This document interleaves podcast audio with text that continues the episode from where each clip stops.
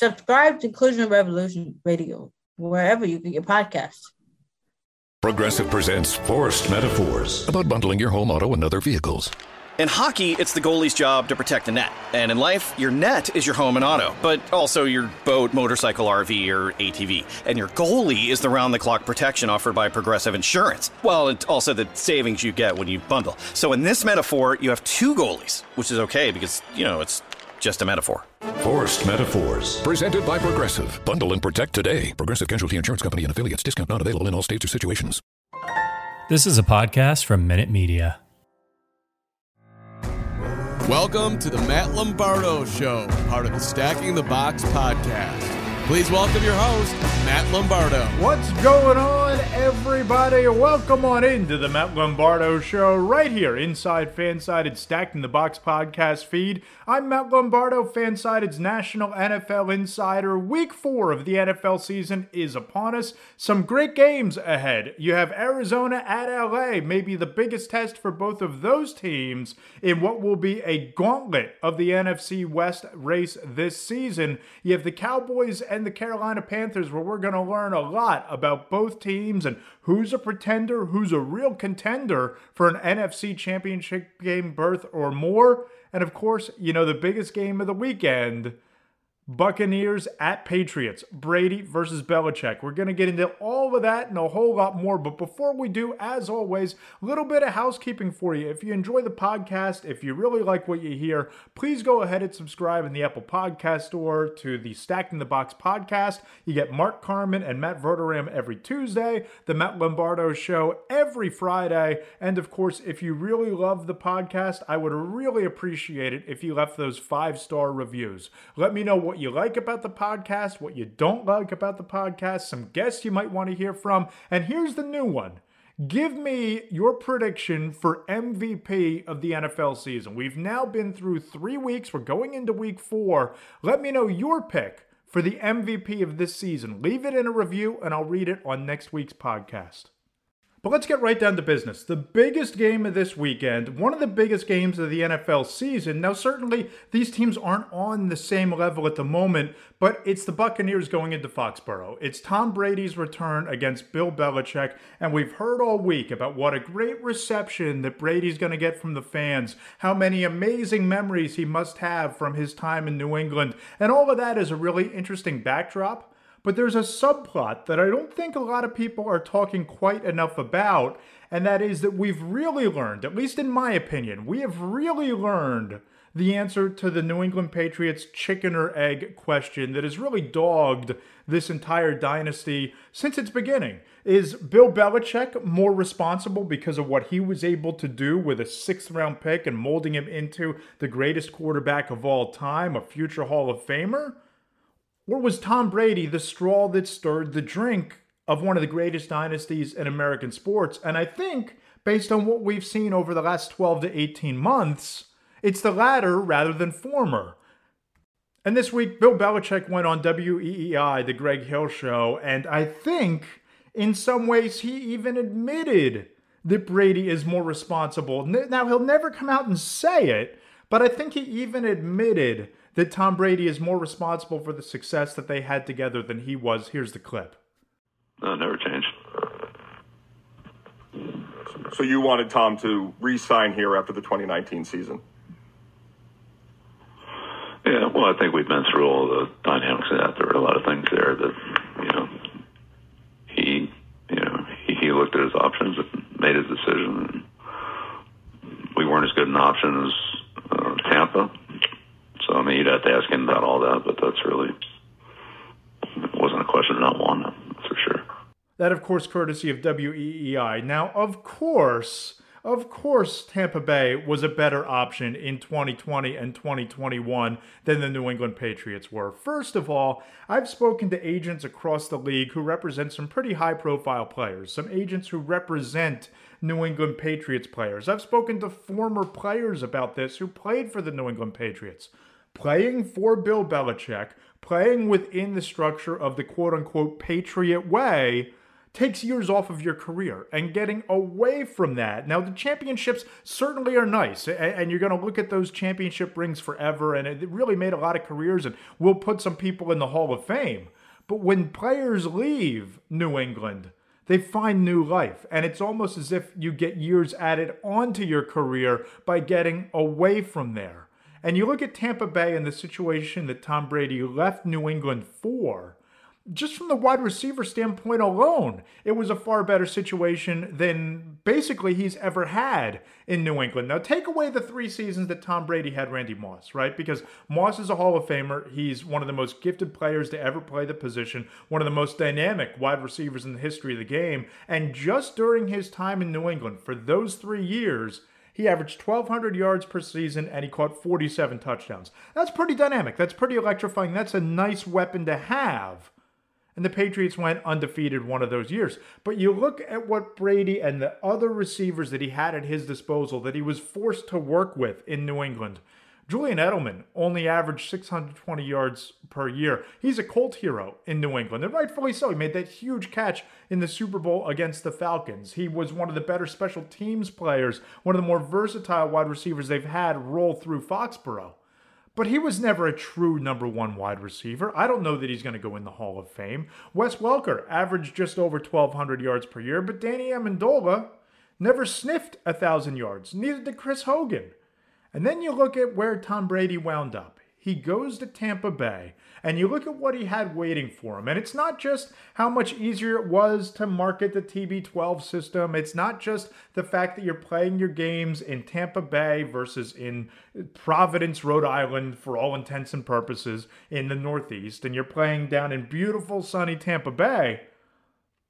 But when Tom Brady arrived in Tampa Bay, he had Bruce Arians waiting for him. And in a lot of ways, Arians is cut from the Phil Jackson school of team management. He's a guy that, you know, he has his system, he has his motivational abilities, but in a lot of ways, his strength is managing the egos and the personalities and the talents of superstar caliber players. And you look at what he was able to do last year, bringing that team together, a mix of some homegrown talent, Brady, and some really high priced mercenaries, especially on defense. And the way they finished so strongly last year, I give Arians so much credit for what they were able to do, but Tom Brady was the difference maker. And Brady didn't play all that well in the postseason, but he still ran Drew Brees out of his own building. He still went into frigid Green Bay, frigid Lambeau Field, and beat Aaron Rodgers at home for the right to go to the Super Bowl and play the Super Bowl in his home stadium in Tampa. And the weapons that Brady walked into, the supporting cast that he inherited, you can make a case is a lot stronger than anything outside of those Randy Moss seasons that he ever had. Just look at Mike Evans. He's never had a sub 1,000 yard receiving season.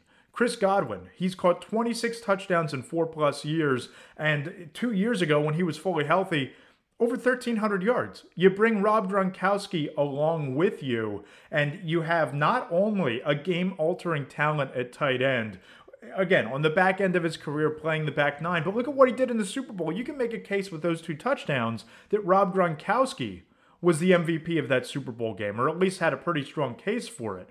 You look at all of those weapons. You look at a coaching staff that was able to adapt and mold their scheme and their system around Tom Brady's best traits and attributes rather than dealing with Bill Belichick and the Patriot way and having to function within Josh McDaniels' offense for all of those years. It's just a better spot it's a better existence. And I know that these are two franchises that, in a lot of ways, were headed in opposite directions. And last year, you had the plan, if you're in New England, of trying to win around Cam Newton, and you thought that you had enough pieces that you could win without Tom Brady. That didn't work out all that well. And, again, it's only one season, it's a small sample size, and who knows how many more years Bill Belichick is going to ride it out. They have Mac Jones, who has shown some promise, but certainly made a lot of rookie mistakes. But in his first season without Tom Brady, Bill Belichick and the Patriots go 7 and 9. Brady goes on and wins a Super Bowl. Again, it's a small sample size, and there's a lot still to be learned, not only on Sunday night, but in coming seasons, about just the trajectory of the rest of Bill Belichick's career compared to the rest of Tom Brady's, but the early returns, based on the better situation in Tampa Bay, based on how Belichick has or hasn't been able to move on to life without Tom Brady, it's hard not to come to the conclusion that Brady was more vital and more integral and more important to the Patriots' success than Bill Belichick was. Take take nothing away from Bill Belichick. You still won six Super Bowls. You, you still went to nine of them. I mean, you, you look at what you were able to do together. It's one of the great dynasties, if not the greatest dynasty in the history of American sports. But the most vital cog in that machine might have been Tom Brady. And I think that that's another area where you can kind of find some fault in the way that Bill Belichick has built his program, that he's kind of always viewed Tom Brady as just another cog. And we found out after the year that Tom Brady had a year ago, the start that he's off to this season, already passing for nearly 1,100 yards with 10 touchdowns to two interceptions. I think we're starting to find out just how important and just how vital Tom Brady was to the Patriots' success. With that said, I'm really excited to see what happens on Sunday night because the Patriots still have a really dominant and disruptive passing defense, especially in the secondary. And you look at kind of what has gone on with the Buccaneers over the last couple of weeks. And, you know, that, that shootout with Dallas, I thought really tested the mettle of the Tampa Bay Buccaneers to be able to withstand the punches and counterpunches that Dak Prescott and that offense threw at them. I thought that was a real character win. You almost hang 50 on Atlanta. That is what it is. But going into LA and losing 34 to 24 last week, this is a big game it's a big game for Tom Brady. It's not a conference game, so it doesn't carry quite as much weight in terms of you know home, the right for home field advantage and the race for the number one seed in the NFC. I think the Rams are legitimate Super Bowl contenders. We're going to talk about it a little bit later on, but I think the Dallas Cowboys are in that hierarchy. I think that the San Francisco 49ers have a real Super Bowl case, and you can't count out the Green Bay Packers based on the way they came ripping and tearing and roaring back in the final 90 seconds of that game against San Francisco in Santa Clara, you can't count the Packers out. But the Buccaneers, to me, are still the team to beat in the NFC, and Brady has a chance to show why in his former stomping grounds against his former head coach, a place that he's won six Super Bowls. He gets to prove that he was the reason the Patriots were so successful. On the other side, we'll get into why the Dallas Cowboys have climbed into that Super Bowl hierarchy next, right here on the Matt Lombardo Show, inside Fansided Stacking the Box podcast feed.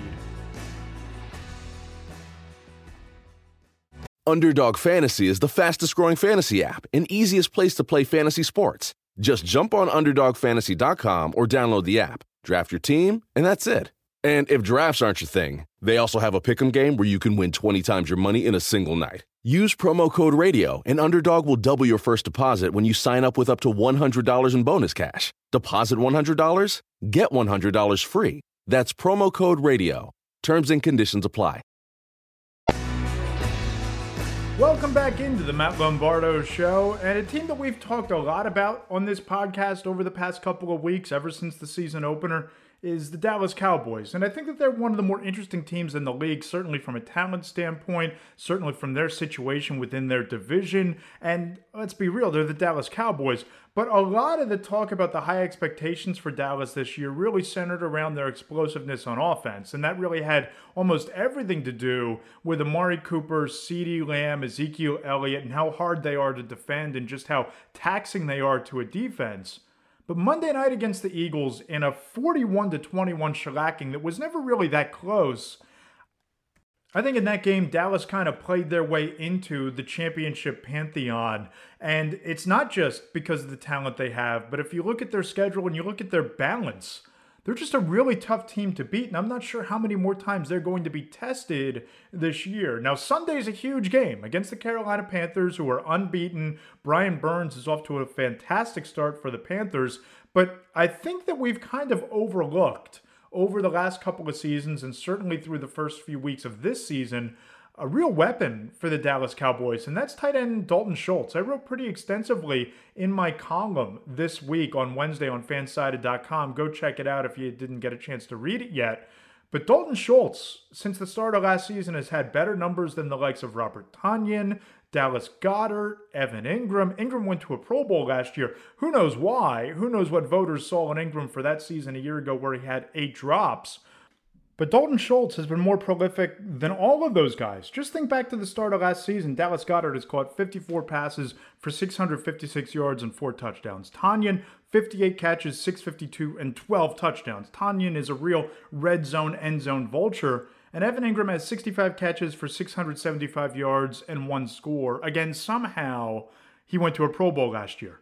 But over that same span, Dalton Schultz has 77 catches for 756 yards and six touchdowns. Look, for all of the weapons that we talk about all the time for the Dallas Cowboys, if you can continue to turn Dalton Schultz and Blake Jarwin, your two tight ends, into legitimate pass catching weapons, I don't know how many defenses in the league are going to be able to keep up with that. I don't know how many defenses in the league are going to be able to stop that. Because make no mistake, the Dallas Cowboys' success or failure really hinges on Dak Prescott and how far the offense can take them. But in today's NFL, in the age of complementary football, that's really vital to competing. You need to have a defense that can complement your offense and vice versa. Suddenly, the Dallas Cowboys are starting to build a pretty strong young foundation. They've started to find that formula of how to win games. I mean, look, just take a glance at Micah Parsons and what he's doing. Micah Parsons is already among the most dominant defensive players in the league, not just rookies, but defensive players, period, full stop. Watching Micah Parsons, it's kind of easy as a Penn State guy. It's kind of easy to let your mind wonder what would have happened if James Franklin and Penn State would have just left Micah Parsons at defensive end when he arrived in Happy Valley as a five star defensive end, the number one player at his position in his recruiting class, what if Franklin and Brent Pry, the Nittany Lions defensive coordinator, would have just left him there? It's kind of easy to wonder how that would have worked out. Now, it turned out okay. They turned him into an inside linebacker. He became a first team All American in just two years. And had he not opted out last season, who knows what 2020 would have held in store for both Micah Parsons and Penn State. But that's neither here nor there. He winds up in Dallas as the number one overall pick. And the Cowboys, they have to like what they saw in the opener. I know that Tom Brady kind of picked on him a couple of times. He let Chris Godwin get behind him in the end zone for that touchdown in week one. But if you look at what Parsons has been able to do, both as an inside linebacker and then when Dallas moved him to defensive end out of necessity with all of the injuries they were facing up front, he's turned out to be pretty unblockable. He's kind of started to lap the defensive rookie of the year field. He's kind of running away with that award almost a quarter into the NFL season. Pro Football Focus gives Parsons an 89.6 pass rush grade. He has an 87.6 overall grade. And, and here's what's been most impressive, in my opinion Micah Parsons has already generated 15 pressures in 73 pass rush snaps. That's just over 20% of his pass rush snaps. That's generating pressure on almost one out of five pass rushes. That's almost unheard of. And he already has a couple of sacks this year. And because of his background and because of his versatility, the Cowboys can then move him from defensive end to inside linebacker in a snap. It's all it takes. And you're going to really confuse some offensive lines. You're going to be able to really play some head games with some quarterbacks who now have to identify where exactly number 11 is pre snap and where he's going to be after the snap. He's kind of a Swiss Army knife of an ultimate weapon on defense. Parsons has two sacks through three games. If he keeps up that pace, he'll get 11 and a half this year. I reached out to an NFC personnel director on Thursday and just said, Hey, what do you think of Micah Parsons so far?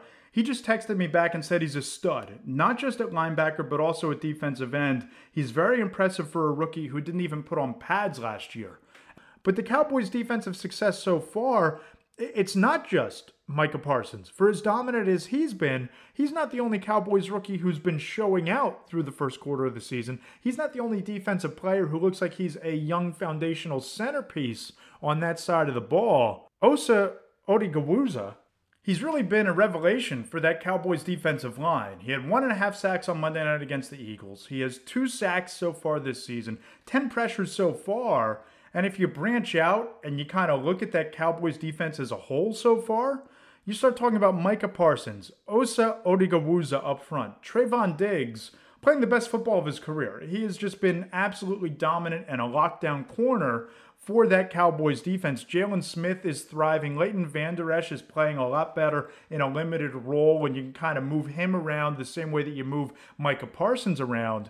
And you start to think about the Dallas Cowboys and what they've been able to do. They already have a division win against the Eagles. They already went toe to toe with the Tampa Bay Buccaneers. They survived in Los Angeles against a really good Chargers team, beating Justin Herbert and company on the road and you start to think this is a team that could make a run. This is a team that could make a run in the NFC East where there really is no threat. You saw on Monday night that the Philadelphia Eagles don't have much of an identity with head coach Nick Sirianni. I don't know that he's in over his head, but he certainly doesn't have a grasp of how to use his offensive personnel, only giving Miles Sanders two carries, and he averaged 13 and a half yards per attempt. You barely got the ball to Devonta Smith, and Jalen Hurts – he can't throw outside the numbers. There were a couple of throws in that game where it was a front shoulder throw on a back shoulder route that got him in a lot of trouble. He bounced some balls to receivers, and you just have to wonder if the Eagles were among the bigger threats to the Cowboys,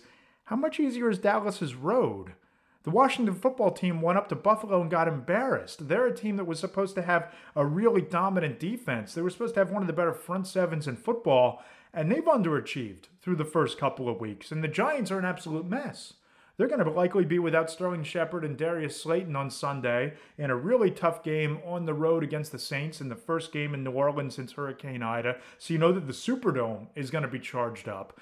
Daniel Jones has played really well, but it hasn't really mattered. They can't seem to figure out how to get Kenny Golladay involved. Saquon Barkley still doesn't have the full explosiveness that you'd expect him to have at this point in his, his rehab coming back from a, a torn ACL last year.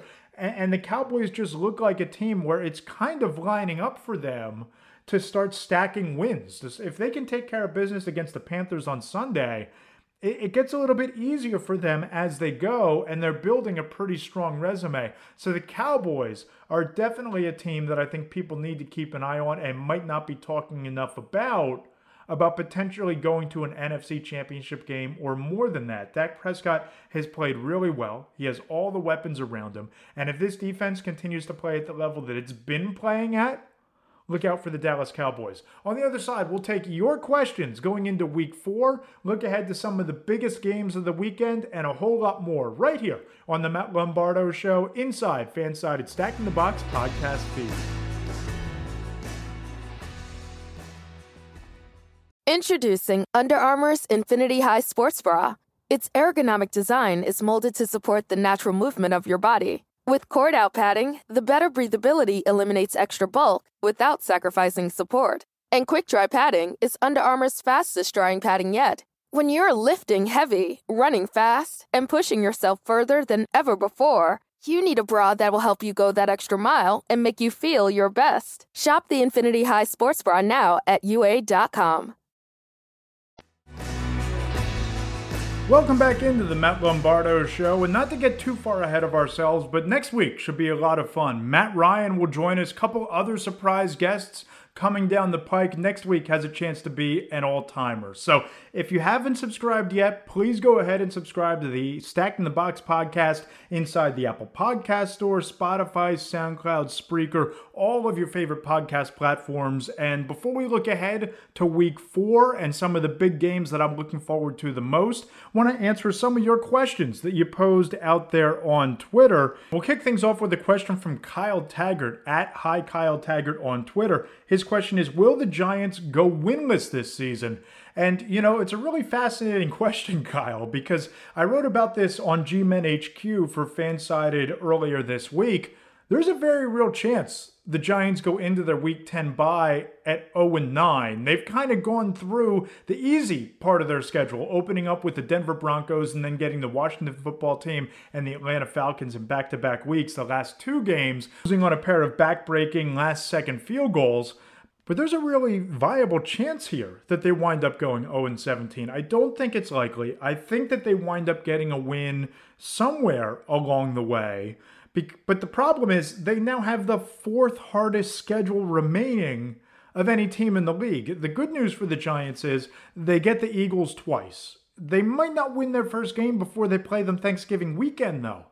They might be 0 9. And if that's the case, I really do wonder if Jason Garrett is still the offensive coordinator. If Joe Judge is still the head coach, he would be the third consecutive coach the Giants move on from in two years or less following Ben McAdoo being fired in the latter weeks of the 2017 season, Pat Shurmur being two and done. But who knows? The way things are trending with Joe Judge, you're now hearing questions about whether his conditioning methods are leading to more soft tissue injuries. You're starting to see this team find new ways to lose rather than win. But just getting back to the question at hand here, the Jaguars, Jets, Giants, and Lions are the only teams without a win so far this season. And the Giants have one of the hardest schedules remaining. The Jets have the sixth easiest schedule, and they still play the Falcons and the Texans. Maybe the Jets are favored in one of those games. Maybe they win one of them. They still get to play Atlanta. I think there's real hope that the Jets might even get a win before the Giants do. And oh my goodness, if you thought John Mara was pissed, if you thought John Mara was mad when he threw those trash cans allegedly after the loss to the Falcons, what happens if the Jets beat Atlanta and get a win with Zach Wilson throwing more turnovers and more interceptions than anybody in the league has seen in some time? If the Jets get a win before the Giants do, look out. And then you have the Lions, who have the 11th hardest schedule. They still play Atlanta as well. They get the Bears twice. So I think if I were trying to figure out which team has the best chance of going 0 17, I got to put the Jets at the top of that list because they just seem like they can't figure out how to win. That Zach Wilson just can't figure out how to protect the football. But after the Jets, I think the Lions have a better chance of getting a win. I really believe in what I'm seeing out of Dan Campbell and establishing a winning culture or trying to. The Jaguars have the third easiest schedule of any team in the league, and Trevor Lawrence, we saw it on Thursday night against the Bengals. I know Joe Burrow outdueled him, and what a finish that was, by the way. For a former first round pick in his second year to see a jailbreak blitz coming on the last play from scrimmage that they're going to be on the field for, and to audible out to a tight end screen.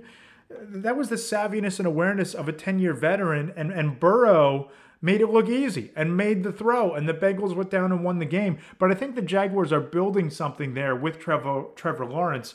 There's a good chance they win a game before the Giants do. So it's going to be really interesting times for the New York Giants the rest of the way and seeing how their season finishes out. And I do believe there's a chance that they go 0 17. Not the best chance of anybody left. I think they'll win at least one of those Eagles games. Maybe they steal a game against the Las Vegas Raiders coming to the East Coast, but Vegas took care of business in Washington. Who's to say they won't take care of business against a, lesser talented Giants team than they did against the football team? Second question comes from Chris Snyder. Chris checks in What's more important to the Cleveland Browns' success this season?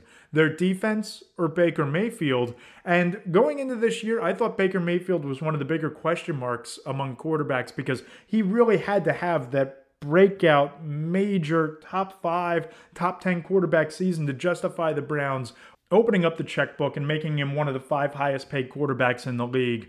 But their defense has been outstanding so far this year. They're the third rated defense in terms of DVOA behind the Arizona Cardinals and the Denver Broncos, and yet they still lost in Kansas City. And they lost to the Chiefs in a lot of ways, not just because Patrick Mahomes brought them back, but because Baker Mayfield had that interception and because the Browns kind of faltered offensively in the second half. I, I watch the Browns and their defense is just menacing. Looking what they did against last week, the Chicago Bears against Justin Fields, just relentless pressure all day long. The Browns defense is what it is. It's dominant. We knew it was going to be dominant. We knew the pass rush was going to be one of the five or 10 best in the league. We knew that their general manager, Andrew Berry, had put together a dominant, game altering type of secondary. We knew they were going to be great on defense. What we didn't know was Baker Mayfield. And I think that Mayfield needs to step up and carry this team, not just this year, but into the future. LJ Santa Maria has a really fascinating question. If you were starting a franchise right now today and you could have your pick of either Patrick Mahomes or Justin Herbert, who do you take?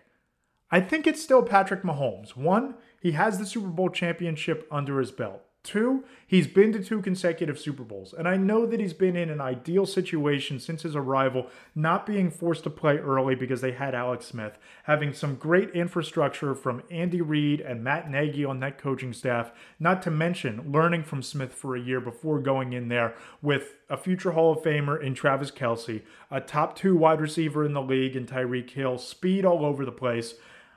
I know it's been an ideal situation for Patrick Mahomes, but he's still the most gifted quarterback walking the planet. He's still only 26 years of age. And again, I, I love Justin Herbert. I, I've tweeted this many times. I've talked about it a few different places on radio, on the podcast, written about it. I wrote about him extensively this week in the column.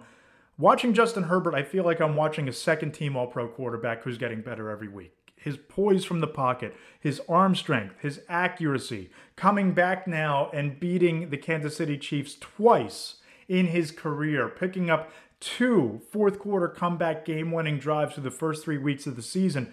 Justin Herbert has all the moxie. Justin Herbert has all the talent. Justin Herbert has every skill set that you would want in a franchise quarterback. He's a traditional drop back passer with enough mobility to make defenses respect it but I'd still take Patrick Mahomes if I were building a franchise around any quarterback today. The conversation is a little bit tougher. The decision is a little bit harder than maybe I would have expected or a lot of people would have expected. But I think as this season goes along and as Justin Herbert's career unfolds, we're going to start to see a quarterback who develops into being one of the top five to 10 quarterbacks, maybe even better than that in the NFL. I think the Chargers really have a winner there, and they're starting to put together a great system around him with Keenan Allen as a dynamic number one wide receiver. Mike Williams is as good a number two option as there is in the league, maybe one of the top two or three red zone options in the NFL. And you just look at the teams with the young quarterbacks who are under contract, the young quarterbacks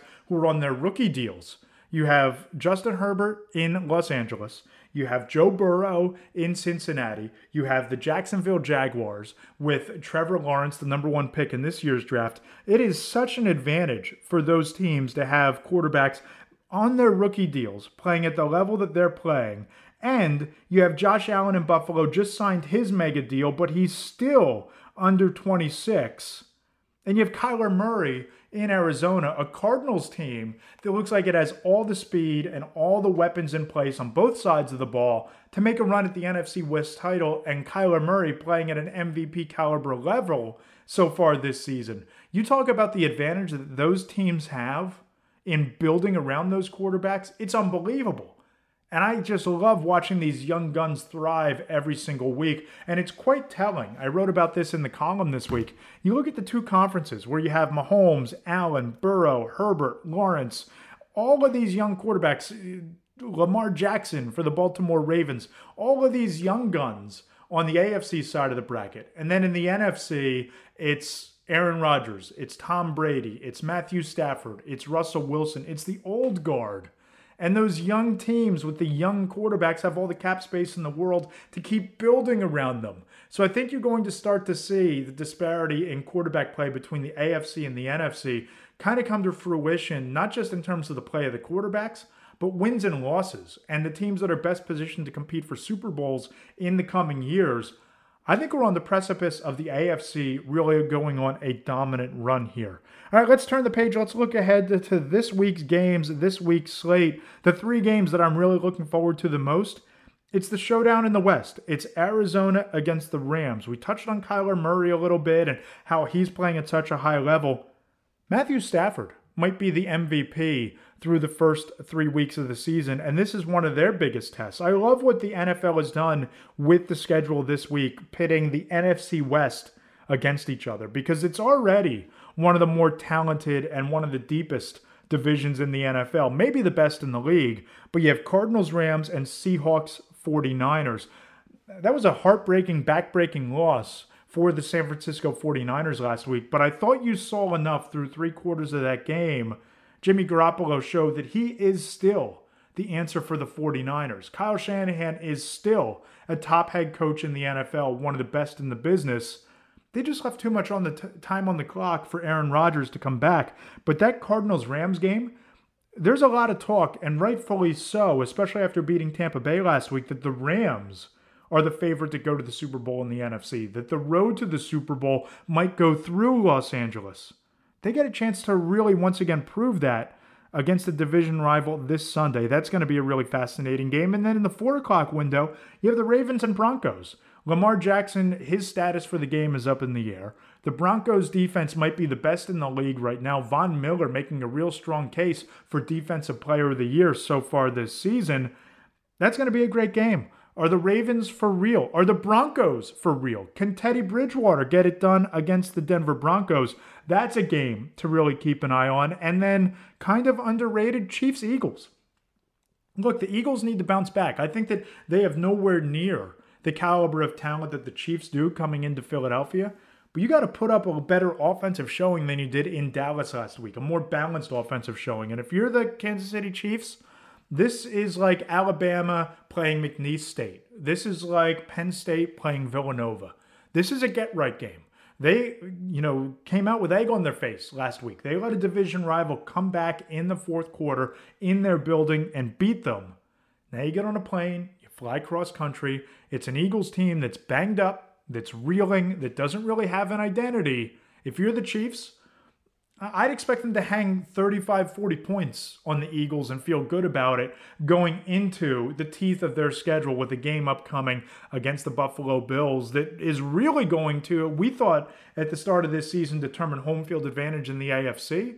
I think more so, it's going to tell us about the ceiling for the Chiefs season what happens next week against the Buffalo Bills. But they got to get right against the Eagles this week. This was a lot of fun. Really enjoyed it. Hope you check us out on Twitter. You can follow me at Matt Lombardo NFL. Hope you subscribe in the Apple Podcast Store, Spotify, Spreaker, SoundCloud, all of your favorite podcast platforms to Fansided's The Stacking the Box NFL podcast. And leave us those five star reviews. Let me know what you like about the podcast, what you don't like, a guest you'd like to see me go and try try to get. And this week, give me your prediction for the NFL MVP for this season. I'll read the best five star reviews on the podcast next week. Matt Ryan will join us next Friday as well. I'm Matt Lombardo. Enjoy your weekend, everybody. Enjoy week four. I'll talk to you next week, right here on the Matt Lombardo Show, inside Fansided Stacking the Box podcast feed. Repeat after me. I, Kevin, take you, Susan. I, Kevin, take you, Susan. It's a Jamie from Progressive. Jamie! No, it's all right. I can talk. Progressive protects you 24 7, which means you can contact us anytime. Shh. Hmm. I'm getting a loud shh sound, so I'm going to talk louder. What can I help you with today? Uh huh. Oh, yeah, Progressive can do that. Ugh, there's that noise again. Hold on. Let me put you on speaker. Contact us 24 7 on the phone, online, or on the mobile app. Progressive Casualty Insurance Company and affiliates covered subject to policy terms.